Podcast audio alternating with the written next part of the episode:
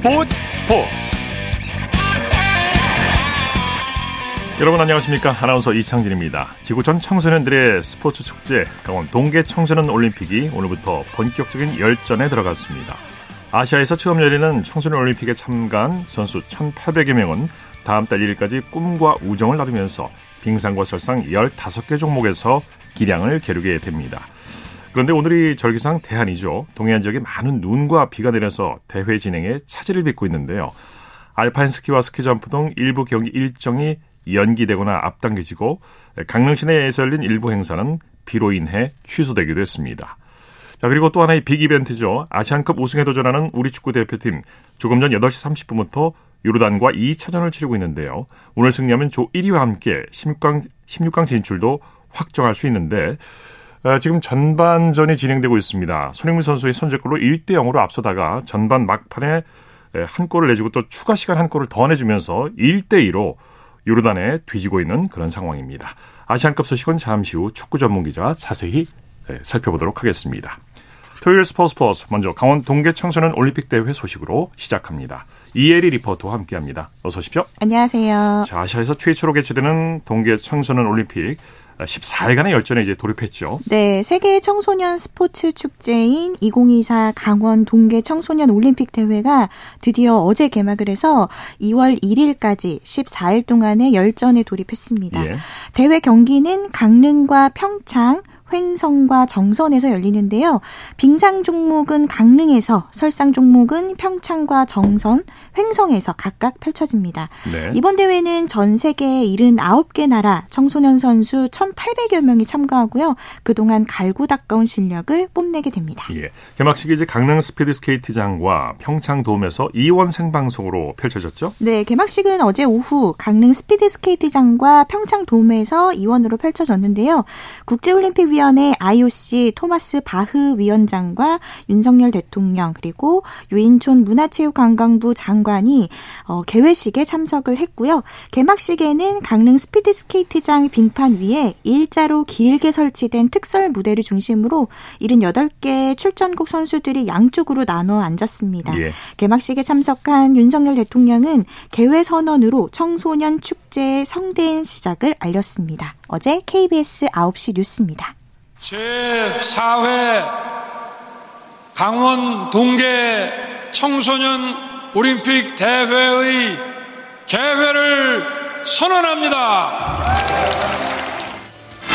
개막식 카운트다운이었습니다.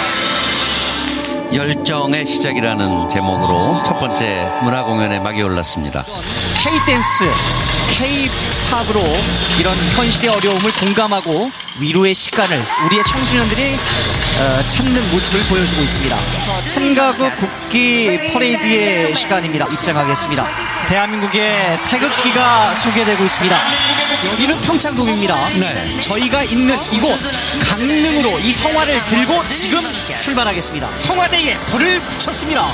이 성화가 강원도의 험준한 산맥 같은 도전의 언덕을 올라가는 소년과 소녀들의 발 밑을 밝혀줄 것입니다. 개회식의 하이라이트 성화 점화 최종 주자는 스키 국가대표 이정민이 맡았죠? 네, 이정민은 프리스타일 스키 대표 선수고요. 이번 대회에 출전하는 동계 스포츠 유망주입니다. 이 평창 동계올림픽 금메달리스트 윤성빈으로부터 전달된 성화가 이번 대회 참가자인 이정민에게 전달이 됐고 이정민은 원 모양의 성화대에 불을 붙였습니다. 예. 이 불은 강릉올림픽 야외 파크에 설치된 디지털 성화대에도 점화가 되면서 본격적인 대회 돌입 을 알렸는데요. 이번 개막식은 6년 전 평창의 유산을 살렸고요. 우주와 우리를 주제로 진행이 됐는데 평창올림픽 개막식을 연출했던 양정훈 총감독이 개막식을 맡았습니다. 네. 함께할 때 빛나는 우리라는 이 대회 슬로건에서 착안을 해서 강원도 소녀 우리가 꿈을 찾아 떠나는 상상 여행이 주제로 펼쳐졌고요. 교복을 입은 우리나라 고등학생들이 에너지를 이 폭발적인 춤으로 표현하면서 청소년 축제 개막을 알렸습니다.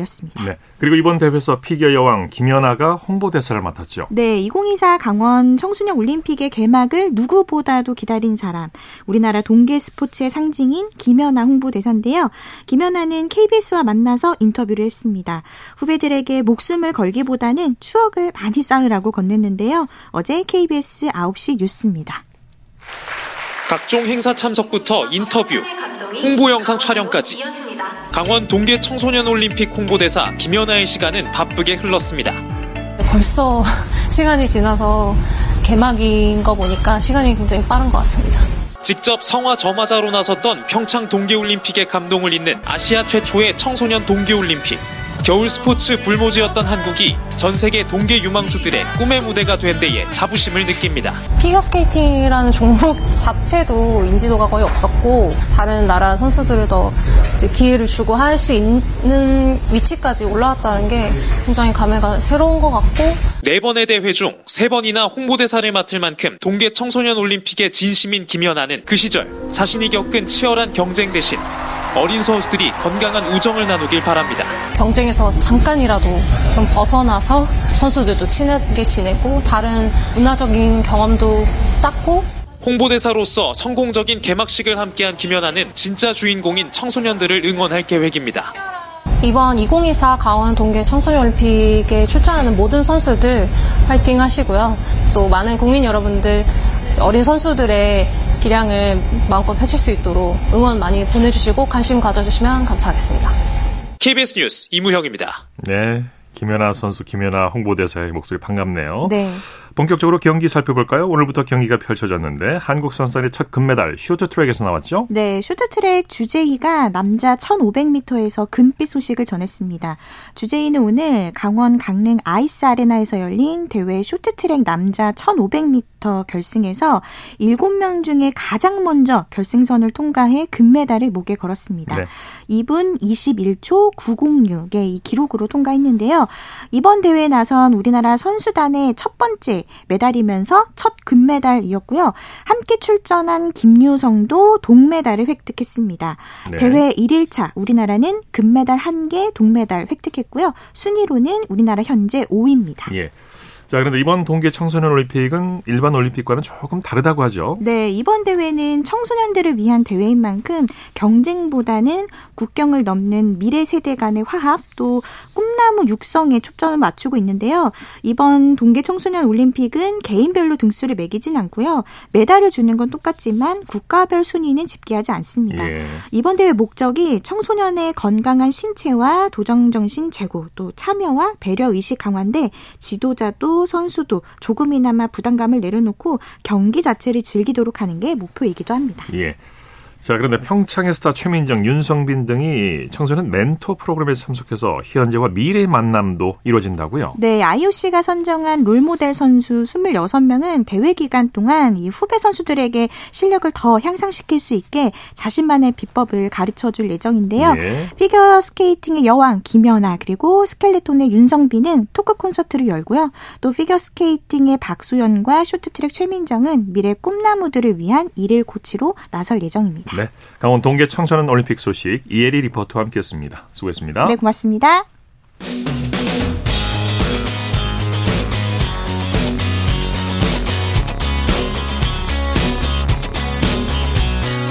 따뜻한 비판이 있습니다. 냉철한 분석이 있습니다. 스포츠 스포츠 토요일 스포츠 스포츠 생방송으로 함께하고 계십니다. 9시 29분 지나고 있습니다. 이어서 아시안컵을 비롯한 축구 소식 전해드립니다. 중앙일보의 김효경 기자와 함께합니다. 안녕하세요. 네, 안녕하십니까. 자, 클린스만호가 지금 요르단과 2차전을 치르고 있는데 전반전이 지금 끝났죠?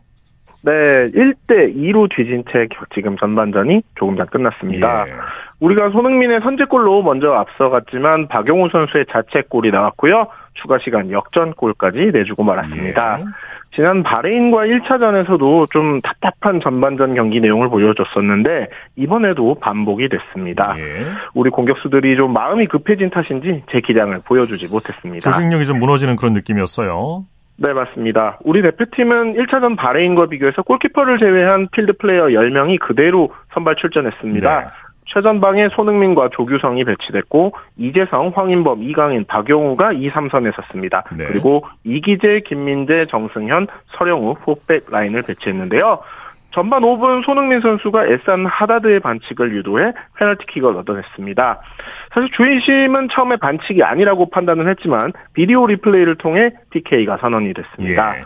손흥민 선수가 직접 키커로 나섰고요. 골키퍼를 속이면서 가운데로 차는 파넨캇 킥으로 선제골을 터뜨렸습니다. 예. 손흥민 선수의 A매치 42번째 골이었습니다. 그러나 이후에는 요르단의 거친 압박과 좀 거친 수비에 고전하면서 중원 싸움에서 밀리는 모습을 보였는데요. 점유율에서는 49대 51 거의 근소했습니다. 예. 그러면서 세트 피스를 여러 번 내줬는데요. 결국 전반 37분 코너킥 상황에서 상대 공격수와 다투던 박용호의 머리에 맞고 자책골이 나왔습니다. 네네. 전반 막판에도 우리 수비진이 여러 차례 허물어지면서 위기를 맞았는데요. 김민재 선수가 좋은 수비를 보여주기도 했지만 결국 아잔 알 나이마이트 선수에게 오른발 슈팅을 주면서 1대2 역전을 허용하고 말았습니다. 예. 우리 주전 골키퍼 김승규 선수가 심한 부상을 입어서 조현우 선수가 선발 출전했죠? 네, 손흥민 선수가 오늘 경기 득점 이후 김승규 선수의 유니폼을 들어 보였습니다. 1차전에서는 선발 출전했지만 2차전을 앞두고 훈련 도중 무릎 십자인대를 다친 김승규 선수를 위한 세리머니였습니다. 예. 크리스만 감독은 어쩔 수 없이 조현우 카드를 꺼냈습니다. 그동안 김승규 선수가 주로 선발로 나섰지만 조현우 선수도 간간히 출전을 해왔는데요. 지난해 10월 베트남전 이후 3개월 만에 선발 경기였습니다. 네네. 조현우 선수는 전반 20분 알타마리의 슛을 잘 막았고 29분에도 프리킥을 선방했습니다. 네. 하지만 전반에만 두 골을 내주면서 좀 아쉬움을 남겼습니다.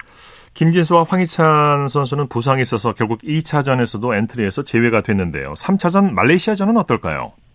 네, 일단 3차전에서는 두 선수 중에 한 명 정도는 나설 수도 있을 것으로 보입니다. 네. 사실 뭐 두 선수 우리 대표팀에서 빠질 수 없는 멤버인데 1차전에 이어 2차전에서도 엔트리에서 빠졌죠. 사실 뭐 개막 전부터 황희찬 선수는 두 경기 그리고 김진수 선수는 조별리그 전체 결장이 유력했습니다. 네. 회복이 조금 더 예상보다 순조로웠다면은 두 선수가 나설 수도 있었는데 일단 다음 경기를 기약하게 됐습니다. 네. 아무래도 우리가 조별리그 통과는 유력한 상황이고 복귀 시기를 억지로 당기는 것보다는 좀 완벽한 몸 상태를 만드는 게 낫다는 판단을 벤치에서 내린 것으로 보입니다. 예. 김진수 선수의 포지션인 왼쪽 풀백에는 이기재 선수가 1차전에서 다소 아쉬웠지만 2차전에서도 그대로 나섰고요. 황희찬 선수가 뛸 수 있는 왼쪽에는 이재성 선수도 있고 문선민, 정우영 선수도 활용이 가능하기 때문에 아마도 3차전까지 쉬게 해줄 듯합니다. 예. 어제 경기에서는 이변이 일어났어요. 이라크가 일본을 꺾었죠. 네, 일본은 19일 에듀케이션 시티 스타디움에서 열린 D조 2차전에서 이라크에 1대2로 졌습니다. 예. 이라크 공격수인 아이맨 후세인에게 전반전에만 두 골을 허용했고요. 결국 추가 시간 엔도 와타루가 한 골을 만회하는데 그치고 말았습니다. 예. 어, 피파 랭킹 17위인 일본은 한 수 아래로 평가받는 63위 이라크를 상대로 72.4% 굉장히 높은 볼 점유율을 유지했고 예. 슈팅도 이라크의 두 배 가까운 15개를 날렸지만 후반 막판 한 골을 넣는데 그쳤습니다. 네. 승점 3점에 머문 일본은 6점이 된 이라크에 선두를 내주고 D조 2위로 내려앉았습니다. 예. 예, 강력한 피지컬과 체력을 앞세워 일본을 밀어붙인 이라크가 대열을 낚았고요. 베트남에게도 두 골을 내주고 4대 2로 신승했던 일본 수비에 허점을 드러냈습니다. 예, 예. 특히 선제골로 이어진 미숙한 볼 처리를 비롯해서 어, 주전 골키퍼로 나선 스키 자이온이 부진해서 여론이 좋지 않은데요. 사실 A매치 출전이 6경기에 불과한 선수를 큰 대회에서 썼다는 게 좀 비판의 좀 지적 대상이 되고 있습니다. 네. 이라크가 일본을 상대로 42년 만에 승리를 거뒀다고 하는데 그만큼 기쁨이 더 컸겠죠. 이 도하란 장소 그리고 상대 이라크 94년 미국 월드컵 예선 당시에 도하의 비극을 잊지 못하는 일본 팬들에게 더욱 아픈 패배였을 것 같아요. 네, 그렇습니다. 일본은 1993년 도하에서 열린 94 월드컵 아시아 최종 예선 마지막 경기에서 2대1로 앞서다 후반 추가 시간에 동점골을 내줬습니다. 네. 그러면서 북한을 3대 0으로 이긴 우리나라에게 극적으로 본선 진출권이 넘어왔는데요. 일본에서는 도하의 비극이라고 부르고 우리는 도하의 기적이라고 부르는 경기죠. 현재 일본 대표팀을 이끄는 또 모리아스 하지메 감독이 당시 대표팀 선수로서 아픔을 겪었는데요. 이번 경기를 앞두고도 이라크 취재진의 관련 질문을 받았는데 지금의 대표팀이 더 강력하다라면서 의연하게 대응을 했는데 이번에도 패배를 맞이하고 말았습니다. 네. 일본은 부상 때문에 전력에서 이탈했던 에이스죠. 미토마 카오루 선수의 복귀도 서두르고 있는 등 조금 급한 상황에 몰렸습니다. 네. 일본이 지면서 16강에서 우리와 만날 가능성이 생겼는데 또 지금 이, 이 우리나라 경기 상황 보면 우리가 만약에 지면은 또 어떻게 되는 건지요? 네, 굉장히 상황이 지금 복잡해지, 네네. 복잡해졌습니다. 대회 대진표상 D조 2위는 우리가 속해 있는 2조 1위와 맞붙습니다. 그렇죠. 그렇기 때문에 우리가 요르단과 비기거나 이겨서 1위로 좀 나갈 경우 그리고 일본이 2위로 조별리그를 마칠 경우 16강에서 숙명의 한일전이 펼쳐지게 됩니다. 요르단과 비기더라도 아, 이제 조 1위로 나갈 수 있는 거죠. 네, 골득 실 차를 예. 또 따질 수 있는 네 상황이죠. 반대로 우리 대표팀이 오늘 경기를 내주면서 2위까지 밀려난다면 D조 1위인 이라크와 맞붙을 가능성이 높습니다. 예. 일본의 경우에는 신태용 감독이 이끄는 인도네시아와 마지막 대결을 펼치는데요. 인도네시아도 베트남을 1대 0으로 꺾으면서 두 팀이 모두 승점 3점입니다. 예. 어, 골대랩실에서 일본이 앞서 있기 때문에 일본이 인도네시아와 비기기만 해도 물론 2위는 확정될 수 있습니다. 예. 이번 대회 들어 일본이 조금 부진하긴 하지만 최근 A매치에서 우리가 또 일본을 상대로 고전했기 때문에 상당히 부담스러운 대결인데요. 오늘 요르단전 경기 결과에 따라서 좀 운명이 갈라질 것 같습니다. 네. 16강 진출 이미 확정 지은 나라들도 있죠. 네, 홈팀인 카타르는 레바논에 이어 타지키스탄까지 1대 0으로 꺾으면서 2연승을 거두고 조 1위를 일찌감치 확정지었습니다. 예. 이제 중국과 마지막 경기인데요. 아마도 주력 선수들을 빼면서 체력 안배를 할 듯합니다. 2무에 그치고 있는 중국은 카타르전에서 사력을 다할 것으로 보입니다. 예. B조에서는 호주와 우즈베키스탄이 각각 2승과 1승 1무를 기록하면서 호주가 일단 최소 조 2위를 확보했고요. C조의 이란 역시 2연승으로 조 2위를 확보했습니다. 이라크까지 총 4개 팀이 일단 16강 티켓을 손에 넣었습니다. 그렇군요. 소식 감사합니다.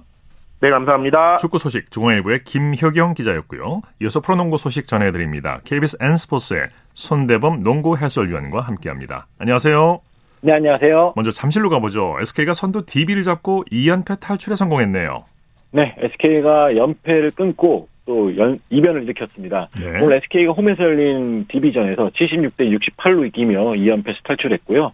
어, 오늘 승리 덕분에 이 3위 그룹인 LG, KT 그룹과의 승차를 두 게임 반차로 벌리면서 이 4강 플레이오프 직행에 대한 기대감도 키웠습니다. 네, 주축 선수들이 부상으로 빠졌는데도 기싸움에서 SK가 DB를 압도했죠.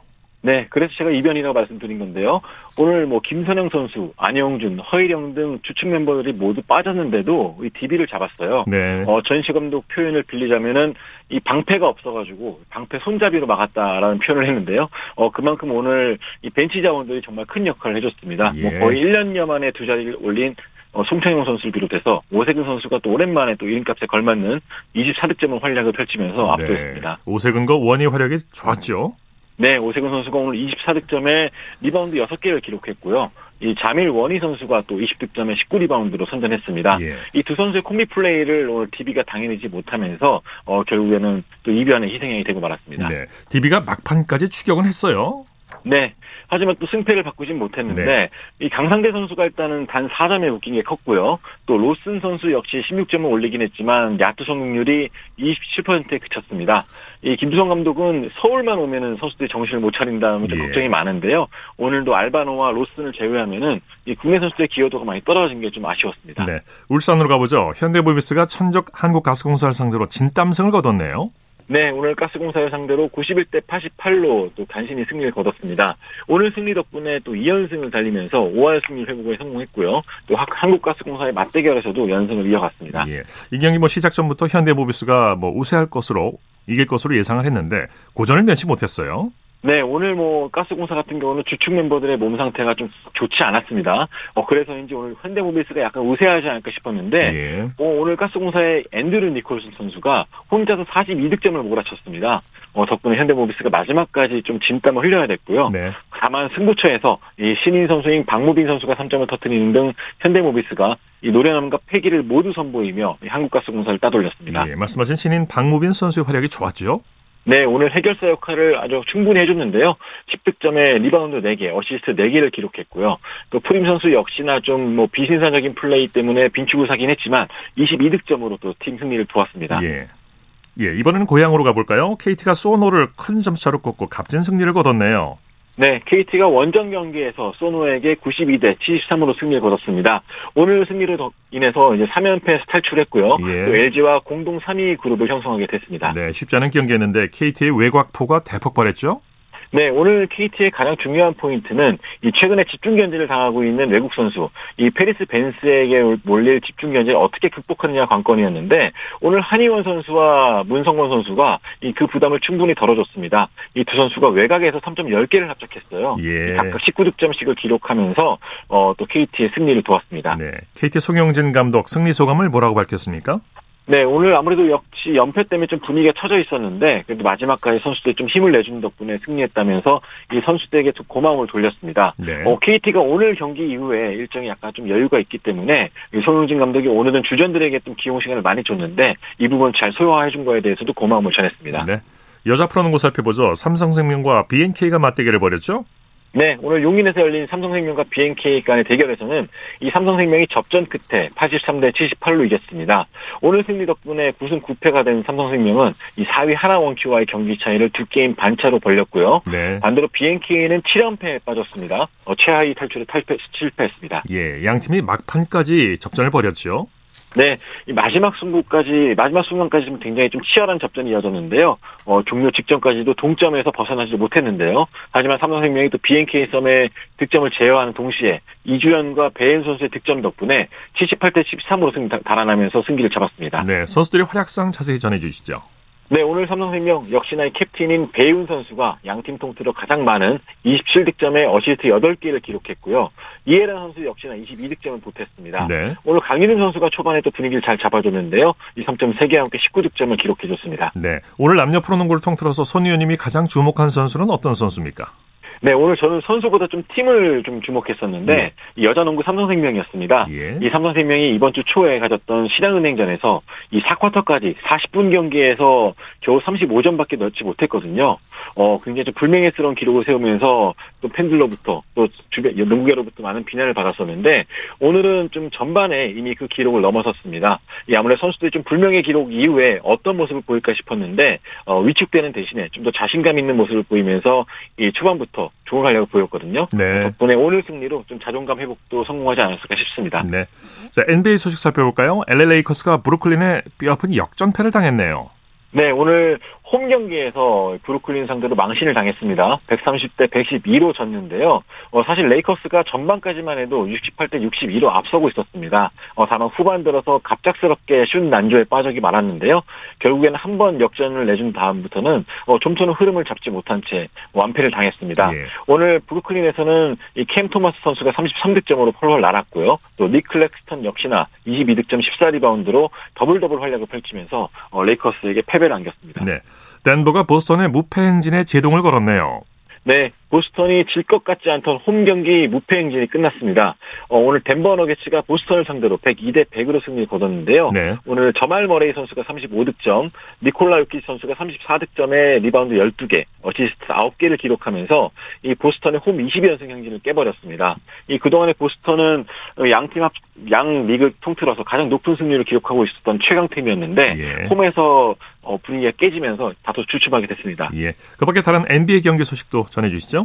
네, 오늘 어, 국내 NBA 같은 경우도 상당히 좀 재밌는 경기가 많았습니다. 다만 이제 필라델피아와 올랜도 매직 간의 경기가 좀 주목이 됐었는데 네. 어, 올랜도 매직을 상대로 필라델피아가 어, 124대 109로 승리를 거뒀습니다. 이 조엘 엠비드 선수가 36득점으로 선전했고요. 또 타이리스 맥시 선수 역시나 32득점을 기록했습니다. 네. 내일 국내 프로농구 경기 일정 관전 포인트 짚어주시죠. 네, 내일 남자 프로농구 3경기와 여자 농구가 준비되어 있는데요. 어, DB가 좀 힘든 일정입니다. 오늘 경기를 치렀는데 내일 또 홈으로 이동해서 LG랑 또 강적을 상대하게 됐습니다. 어, 삼성은 홈에서 KCC와 경기를 치르게 되고요. 정관장은 현대모비스와 만나게 되는데 어, 정관장이 유독 올 시즌 현대모비스에게 약한 면모를 보였기 때문에 어, 내일은 그 사슬을 끊을 수 있을지 궁금합니다. 또 여자 농구는 홈에 우리은행이 아산 홈에서 신한은행을 맞붙 불러들어서 경기를 치르게 됩니다. 네, 소식 감사합니다. 고맙습니다. 프로농구 소식 KBS N스포츠의 손대범 농구 해설위원이었습니다. 쳤다 하면 홈런이고 슛 골이고 각본 없는 한편의 드라마 그것이 바로 그것이 바로 손에 잡힌 우승 트로피 목에 걸린 그 배달 너와 내가 하나 되는 그것이 바로 그것이 바로 그것이 바로 꿈꾸던 스포츠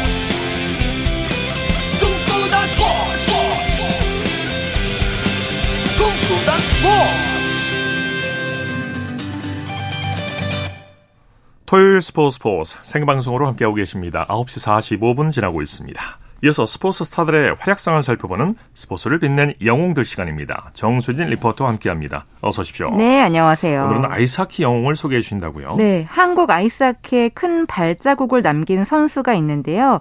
2018 평창 동계올림픽에서 어, 올림픽 첫 골을 넣은 조민호 선수입니다. 네네. 하지만 2022년 6월 35살의 나이에 너무나 일찍 하늘의 별이 됐는데 이 조민호 선수의 예. 뜻과 업적을 기리기 위해서요. 얼마 전에 특별상이 제정됐습니다. 어떤 상인지 좀 자세히 소개해 주시죠. 네.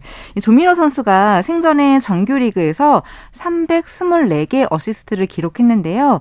이 기록은 2022년 6월 기준으로 한국 선수 최다 기록이었습니다. 예. 이 업적을 기리기 위해서 조민호 선수의 소속팀이었던 HL 안양과 유가족이 조민호 어시스트, 어시스트 상을 제정을 한 겁니다. 예. 특히 조민호 선수가 팀을 위해서 헌신을 했고 유소년 아이스하키 발전에 관심이 많았기 때문에 1년 동안 국내 대회에서 가장 많은 어시스트를 기록한 중고등부 선수에게 이 상을 주기로 했습니다. 예.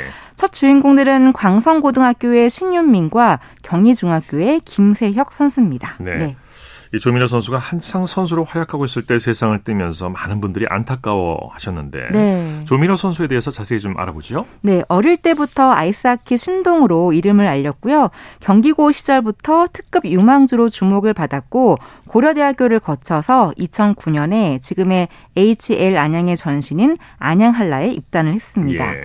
아, 그리고 2010년 안양 한라가 아시아 리그에서 처음으로 우승을 할 때 조민호가 신인상을 받았거든요. 근데 이듬 해에는 KBS 프로그램인 스포츠 이야기 운동화에서 안양 한라의 분위기를 스케치하기도 했는데 예. 이때 조민호 선수의 인터뷰도 담겼습니다. 2011년 11월 27일 방송 들어보시죠. 원투 디펜스! 안양 한라는 이번 3연전의 상대 크레인스와 뗄 수 없는 인연이 있습니다. 지난해 초 아시아리그 챔피언 결정전으로 거슬러 올라갑니다. 마지막 5차전 그것도 연장 승부까지 가는 접전에서 극적인 끝내기 골이 터졌습니다. 안양 한라가 크레인스를 꺾었습니다. 직감입니다. 안양 한라! 안양 한라는 사상 첫 정상에 오르는 감격을 누렸고 강호 크레인스는 네 번째 우승 기회를 놓쳤습니다. 안양 한라는 한국 아이스하키의 간판이자 명실상부한 아시아의 강팀입니다. 네, 아무래도 지금 포인트 하는 선수들 보면 다 고르게 하고 있어서 그게 또 저희한테 또 큰 장점이고요. 또 어떤 선수가 컨디션 안 좋으면 해결할 수 있는 선수들이 많으니까 한라 팀만의 좀 장점이라고 생각해요. 아시아 정상권에선 한국 아이스하키는 이제 동계올림픽 출전이라는 꿈을 꾸고 있습니다. 그때 되면 제, 제가 생각했을 땐 고창훈 선수가 돼 있을 거라고 생각하는데 기회가 된다면 꼭 올림픽이라는 무대에서 하고 싶어요. 플레이를.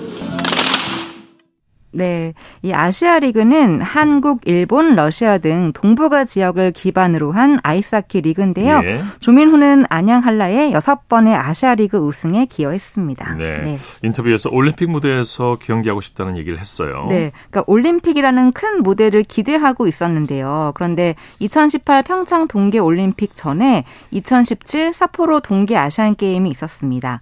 이때 한국은 은메달을 목에 걸었는데 조민호 선수도 국가 대표로서 은메달 획득에 기여를 한 거죠. 예. 관련 내용을 2018년 2월 14일 KBS에서 방송된 하키 드림에서 들어보시죠. 일본과의 한판 승부. 1차전 패배와 테스트위드 부상으로 라커룸 공기가 무겁다.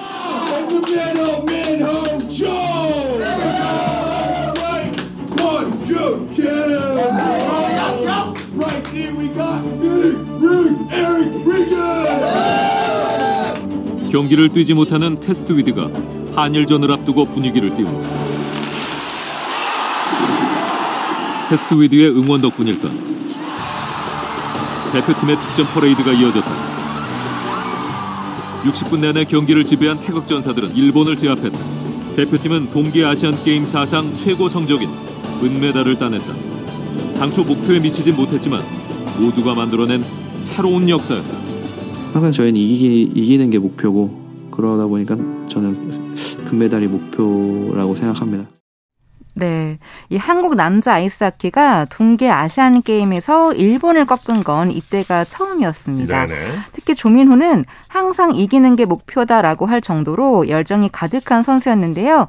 2017 세계 아이스하키 선수권 디비전 1 그룹 A에서 준우승을 차지했고 그 결과 2018년 톱 디비전 진출에 성공했습니다. 네. 네. 조민호 선수가 계속 바라보고 있던 곳은 2018 평창 동계 올림픽이었죠. 네. 승리해서 꼭 좋은 결과를 내고 싶은 그런 간절한 마음이었는데요.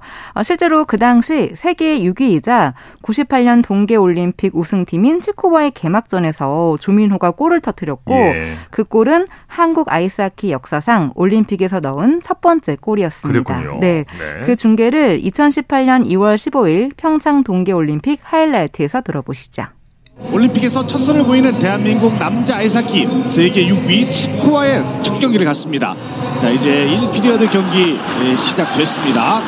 자 대한민국 자 퍽을 커트해냈고 자 신상훈 신상훈 그대로 날려봅니다만은 골키퍼 올리 프란촐스에게 걸렸습니다. 자 그러나 초반 대한민국 흐름 좋습니다. 자 behind the net에서 대한민국 공격 자 계속해서 몰아붙이고 있습니다. 자 잘내줘 그대로 슛 그러나 골리의 선방에 맞췄, 막혔습니다. 자 대한민국 자 잘 내줬고 오른쪽으로 그대로 조민호 슛 들어갑니다. 대한민국의 역사적인 첫 골 7분 34초 만에 조민호 선수가 터드립니다. 자 여기서 이 라던스키가 조민호에게 잘 줬고 조민호가 그대로 골을 성공시킵니다. 1대0 앞서갑니다. 자 이제 체코의 공격 behind zone에서 체코 퍽을 끌고 나와서 돌아섰습니다. 자, 그러나 빗나갔습니다. 계속된 체코의 공격입니다. 네, 정말 역사적인 골을 넣었는데요. 그런데 2대 1로 패했고 예. 한국은 아쉽게도 메달 획득에는 실패했습니다. 이후 조민호는 2022 베이징 동계 올림픽 최종 예선까지 핵심 공격수로 뛰었지만 미국 전지 훈련에서 돌아온 직후인 2021년 10월 폐암 진단을 받았고요. 아이고, 예, 네.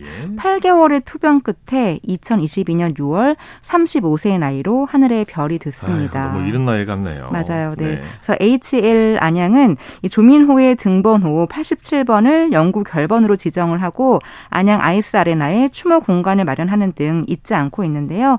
아마 많은 팬들도 같은 마음이지 않을까 싶습니다. 네, 네. 고인의 명복을 빌겠습니다. 네. 스포츠를 빛낸 영웅들 정수진 리포터와 함께했습니다. 수고했습니다. 네, 고맙습니다.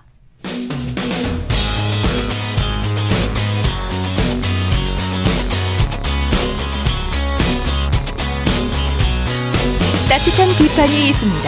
냉철한 분석이 있습니다. 스포츠 스포츠